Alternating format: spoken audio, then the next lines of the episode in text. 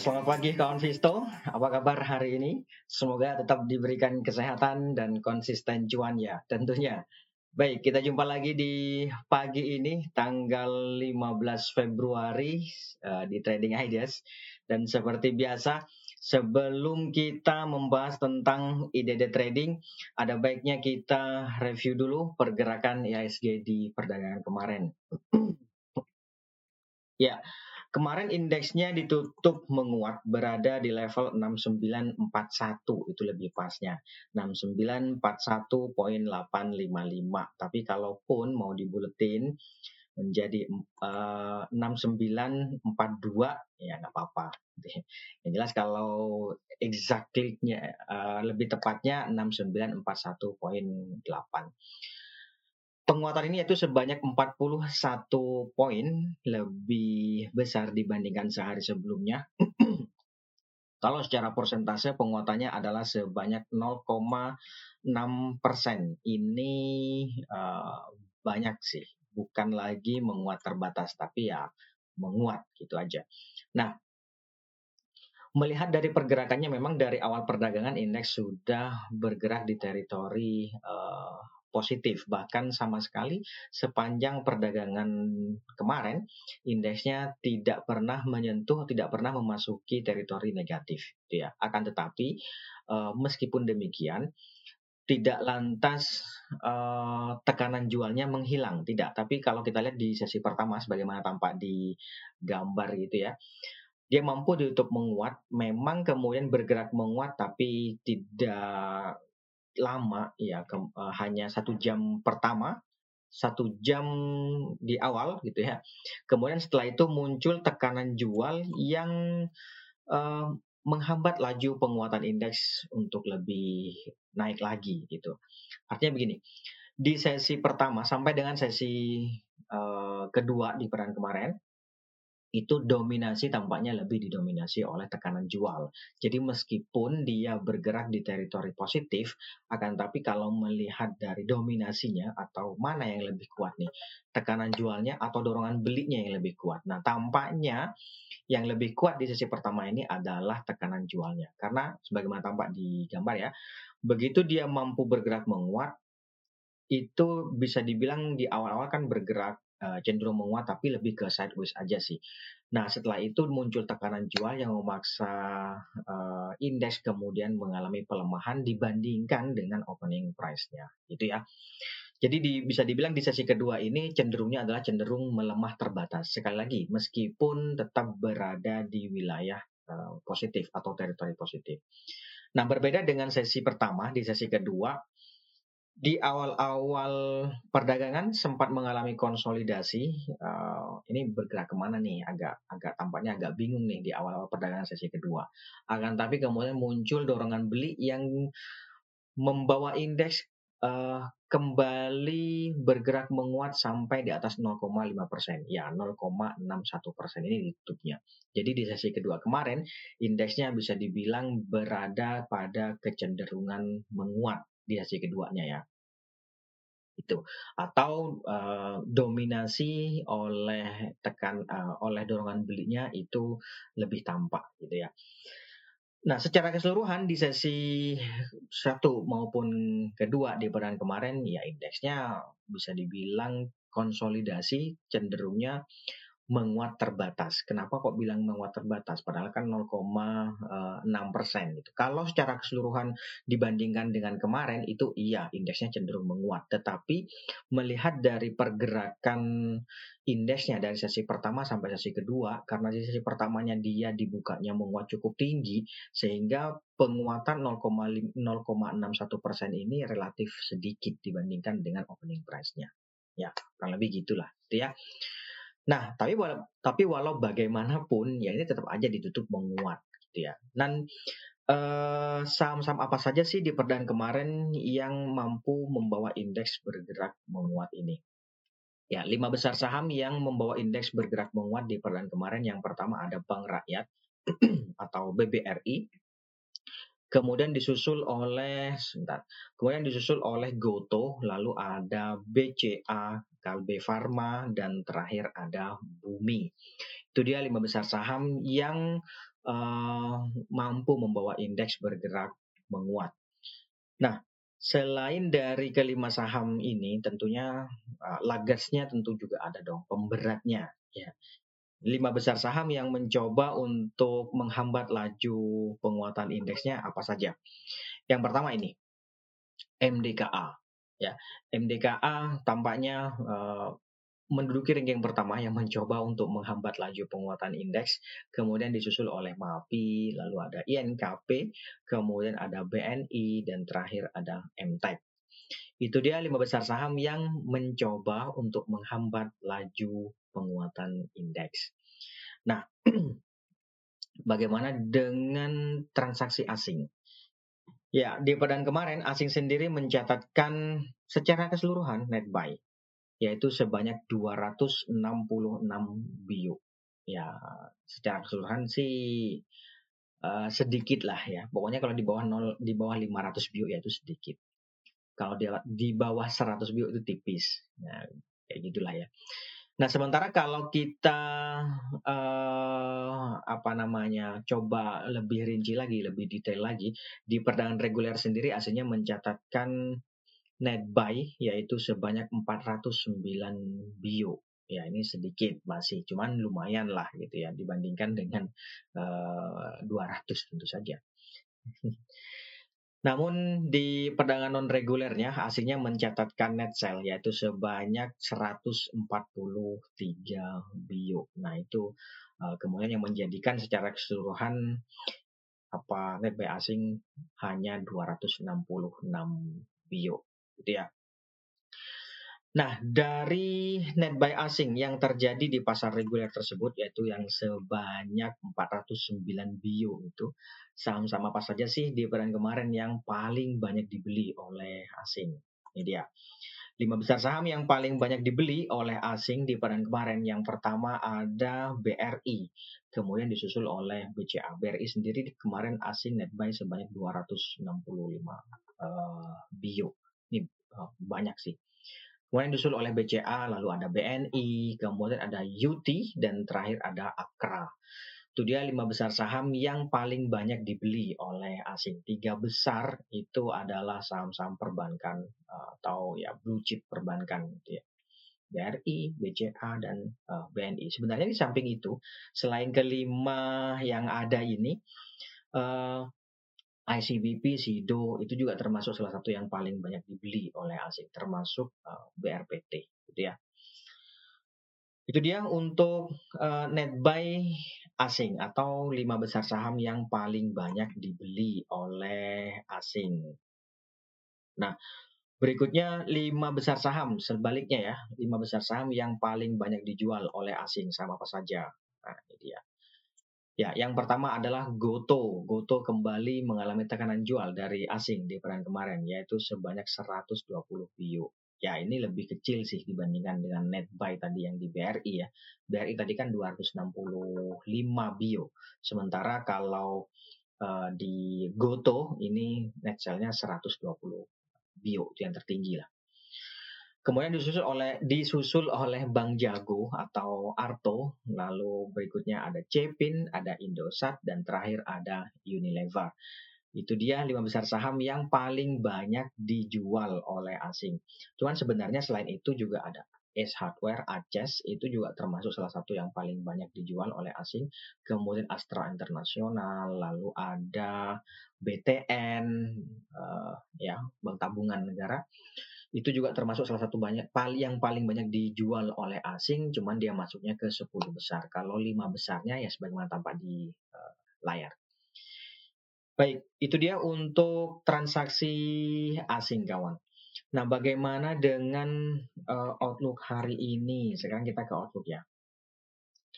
Ya kita ke sini dulu. Nah saya gedein dulu ya biar tahu nah ini dia Nah, kalau melihat uh, apa namanya pergerakan indeks di pedan kemarin, sebagaimana tadi saya sampaikan bahwa uh, cenderungnya ya cenderung uh, menguat terbatas gitu ya, karena memang di dibukanya dia sudah di atas gitu. Tapi apakah itu akan memberikan peluang untuk berlanjut? Benar sih. Uh, ada peluang untuk melanjutkan penguatannya memang seiring dengan munculnya dorongan beli yang terjadi di akhir sesi kemarin kan. Eh, tadi saya tadi sudah saya sampaikan. Nah, peluangnya saya pikir dapat menguji resistance level yang ada di 6970 ini, which is ini keras cluster dengan uh, MA 200-nya gitu kawan. Nah, uh, hanya saja apa tekanan jual yang muncul di perdana kemarin terutama di sesi pertama di, di ya di sesi pertama lah paruh kedua sesi pertama itu saya pikir juga akan mencoba untuk menghambat laju penguatan indeks. Jadi kalaupun bergerak menguat saya pikir juga penguatannya sudah mulai terbatas. Tidak lagi di atas uh, eh, 0,5 persen sih kemungkinannya gitu ya. Karena ini dia uh, juga ter apa terhalang atau terhambat oleh uh, resistance level yang cukup kuat cluster dengan MA 200. Tapi tetap aja hari ini diperkirakan akan kembali bergerak fluktuatif dengan kecenderungannya menguat terbatas. Bisa saja memang di awal dibuka melemah terlebih dahulu, kemudian seiring dengan berjalannya waktu penguatan uh, pelemahannya semakin menipis. Atau dengan kata lain ya konsolidasi cenderung menguat lah gitu ya. Oke, baik. Saya pikir itu untuk uh, ISG-nya. Ring pergerakan 6900 sampai dengan 6970 di sini kawan. Gitu. Sekarang kita ke ide trading. Oke. Ide trading yang pertama. Yang pertama ada sebentar saya lihat dulu ya. Oke, ide trading yang pertama ada indie indie kita ada dulu indie ya. Indie sebentar.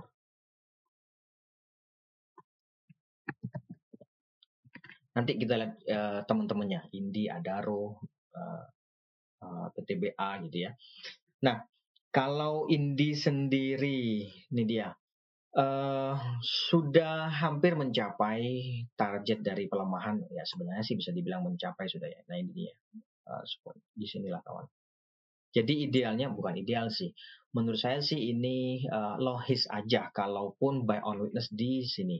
Ini berapa nih? 2180 2180 sampai 2200 buy on witness di level-level itu itu boleh-boleh saja. Atau kalau mau lebih apa lebih confirm ya bisa dipertimbangkan buy on breakout yaitu di atas dua uh, setidaknya itu di atas 2280 setidaknya. Namun sedikit lebih confirm lagi ya di atas 2300 tentunya. Itu ya. Jadi boleh saja ini buy on witness 2180 sampai 2200 tapi kalau mau cukup ideal bisa dibilang cukup ideal ya buy on breakout di atas 2300 atau setidaknya di atas 2280 gitu kawan. Ini target take profitnya di berapa? Kalau misalnya dapat harga di di di berapa? Uh, eh, 2180 ya kalau dapat harga di 2180 menurut saya sih nggak usah jauh-jauh bahkan closing kemarin 2260 ya itu sudah boleh sih dipertimbangkan untuk take profit memang idealnya kalau dapat harga di 2180 nanti ya TP-nya di 2280 gitu itu yang pertama. Kalau misalnya uh, dapat harganya di atas 2300 misalnya buy on breakout di atas 2300 uh, target take profitnya di berapa? Di sini kawan. Cukup ideal sih saya pikir ini sudah 2370 sampai 2420. 2370 2420 ya di level-level itu boleh sih dipertimbangkan untuk uh, take profit. Nah, kalau itu untuk uh, apa namanya fluktuasi jangka pendeknya ya. Nah kalau melihat kalau uh, saya view-nya lebih panjang lagi short to medium seperti apa? Buy on witness tentunya. Nih, ini support level yang cukup kuat di sini nih. Ya 2180 tetap sih ya. 2180 kemudian atau ya sampai 2130 lah. 2130, 2180 nah itu boleh-boleh saja.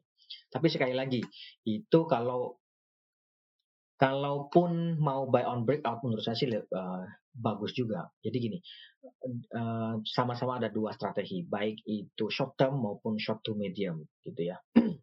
Yaitu buy on witness dan buy on breakout. Jadi sama-sama oke okay sih, sama-sama boleh. Oke, okay, saya pikir itu untuk Indi. Kemudian coba kita lihat Adero. Adero-nya ya, Adaro. Nah, ini dia Adaro. Ya, ada sih kurang lebih sama sih sebenarnya dengan ya iyalah kan satu sektor gitu ya. Ya, kurang lebih sama. Jadi kemarin memang mampu untuk menguat. Kalau bicara ideal, maka ini idealnya adalah buy on uh, weakness atau setidaknya mau memanfaatkan fluktuasi jangka pendek ya buy on weakness. Coba kita lihat yang yang ininya ya, yang short to mediumnya. Nah ini sama sih. Sebentar, saya kasih garis saja. Saya kasih garis. Nah, di sini nih. Ini di 2710 kawan. Bahkan 2710. Tuh, iya di sini nih. Ini buy on witness 2710 sampai dengan 2770 deh. Paling dekat dengan closing kemarin supportnya 2770. Di bawahnya ada 2710 gitu. Atau ya buy on breakout boleh juga buy on breakout di atas 2870. Jadi dengan kata lain, resistance level terdekat dengan closing kemarin itu di 2870. Barangkali kemarin sudah ada yang ikutan dapat harga di 2800 misalnya atau dapat harga di berapa? Du, terendah 2770 ya kali aja ada yang dapat harga 2770. Ya. Ya, menurut saya sih bisa dipertimbangkan untuk take profit di 2870 nggak so jauh-jauh. Di atasnya memang ada ini 2970-an atau 2980. Ya. Baik, itu untuk uh, Adaro kawan. Kemudian PTBA. Nah, PTBA ini cukup idealnya sama dengan tadi ya, Indi. Ya, kurang lebih hampir sama sih ketiganya ini ya buy on breakout yaitu di atas 3430 gitu kawan. Atas 3430 nih. Sampai dengan saat ini kan dia belum mampu nih uh, kembali bergerak di atas 3430 ini. Jadi saya pikir uh, uh, penguatan di atas ini memberikan peluang ke 3560 di sini nih kawan.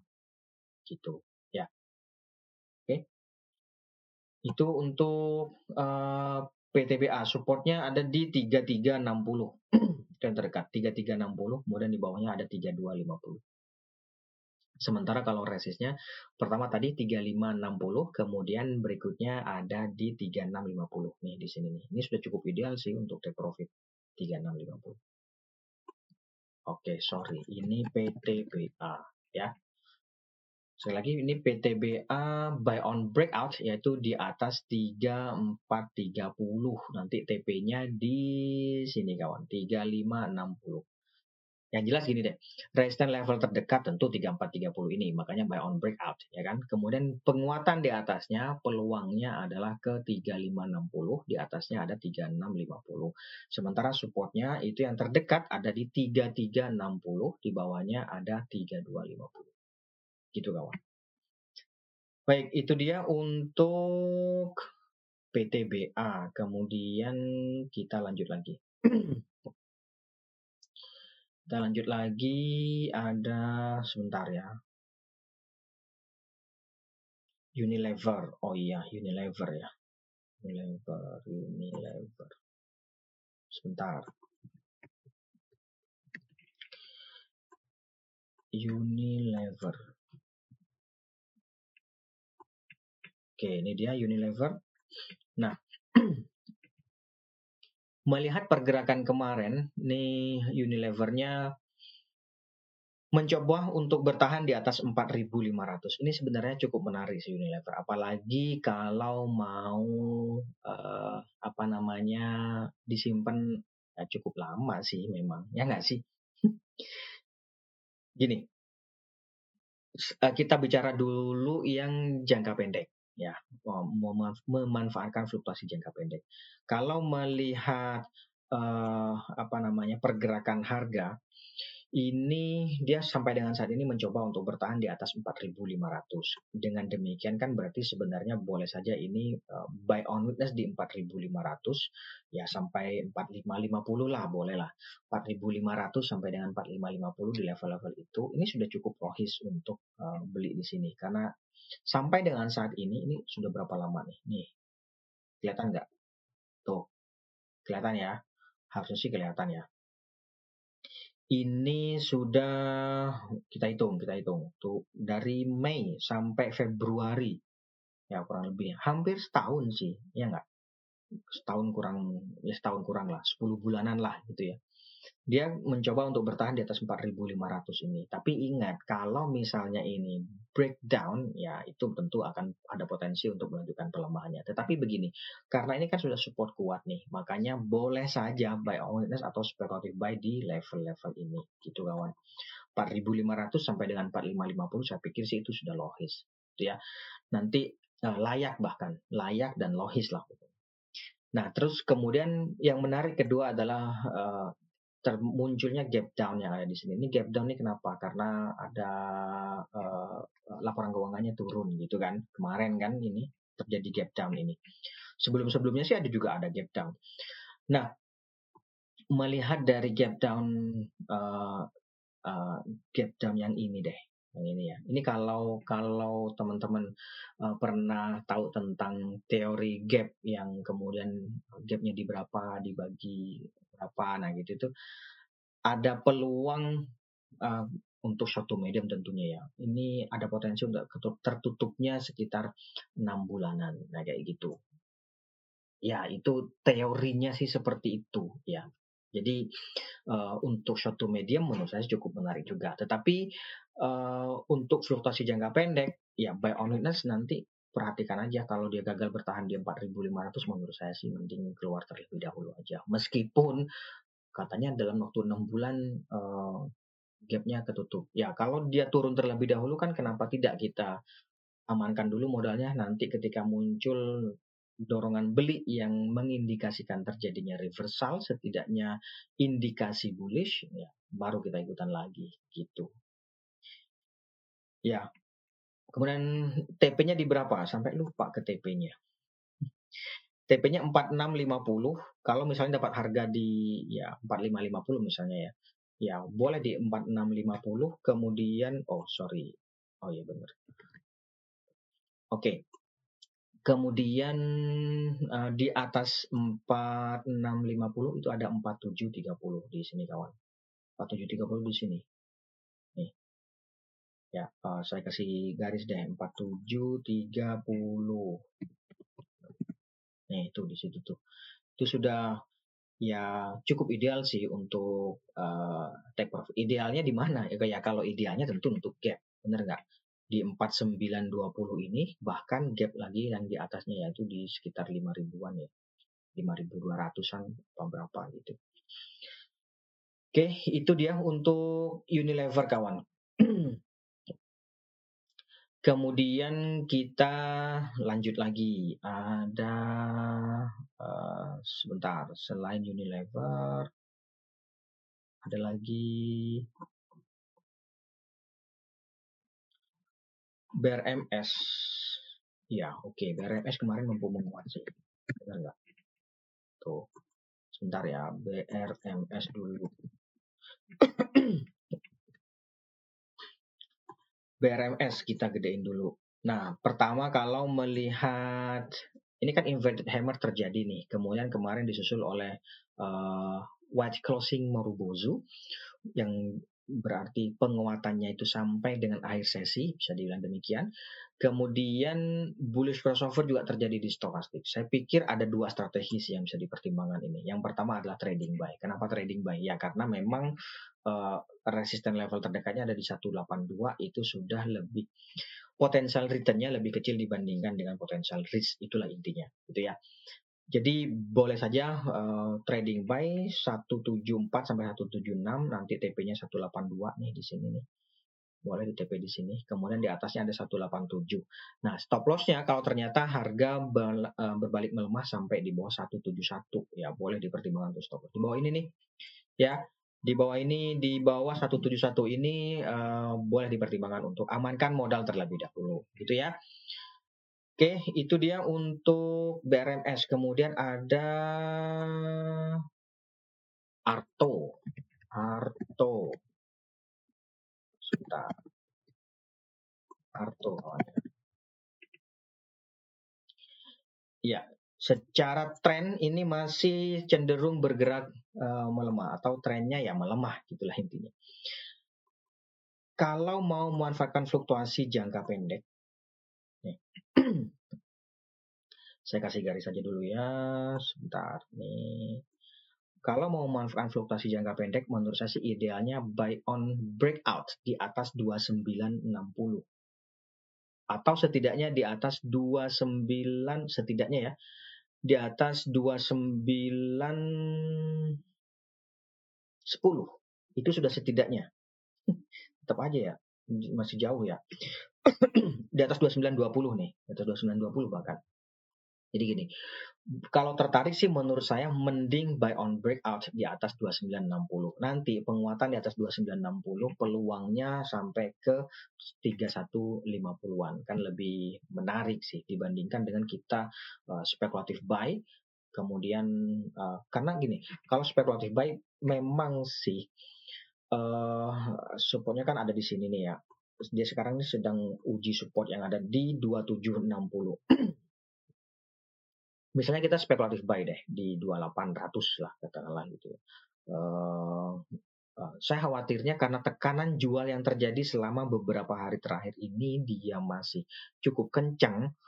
Uh, saya khawatirnya akan akan kembali bergerak melemah gitu maksud saya.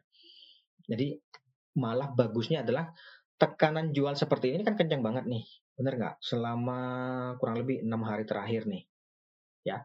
6 hari terakhir ini dia kenceng banget tekanan jualnya. Tidak ada salahnya, bahkan cenderung lebih bagus adalah ketika kita uh, berniat masuk menunggu dorongan beli dulu nih sebagai paling tidak sebagai indikasi perlawanan untuk bergerak rebound. Meskipun nggak reversal kan rebound cukup. Bener nggak? Apalagi mainnya jangka pendek saja kan kayak gitu. Jadi uh, ketika nanti muncul dorongan belinya, taunya muncul dorongan beli gimana? Nah itu tadi uh, ketika harga mampu bergerak di atas 2960 berarti kan setidaknya dia sudah muncul dorongan beli yang uh, lebih tinggi dibandingkan dengan tertinggi kemarin. Nah, itu setidaknya gitu. Gitu ya. Nanti TP-nya di berapa? TP-nya tadi di 3150 ya. Di level-level sini kawan. Gitu. Baik, ada lagi nggak? Ada lagi nggak? Ada lagi terakhir ya, terakhir terakhir BBHI, BBHI ini terakhir BBHI ya kurang lebih sama sih BBHI. Uh, eh, buy on breakout kali ini di atas 1670 tapi nggak usah jauh-jauh TP-nya di 1720 dulu gitu ya Oke, baik. Saya pikir itu dulu kawan Visto untuk hari ini. Uh, terima kasih atas kehadiran dan partisipasinya. Mohon maaf jika ada salah kata. Kita jumpa lagi besok. Tetap jaga kesehatan. Sekali lagi terima kasih. Selamat pagi. Salam investasiku. For better tomorrow. Investasiku, for better tomorrow.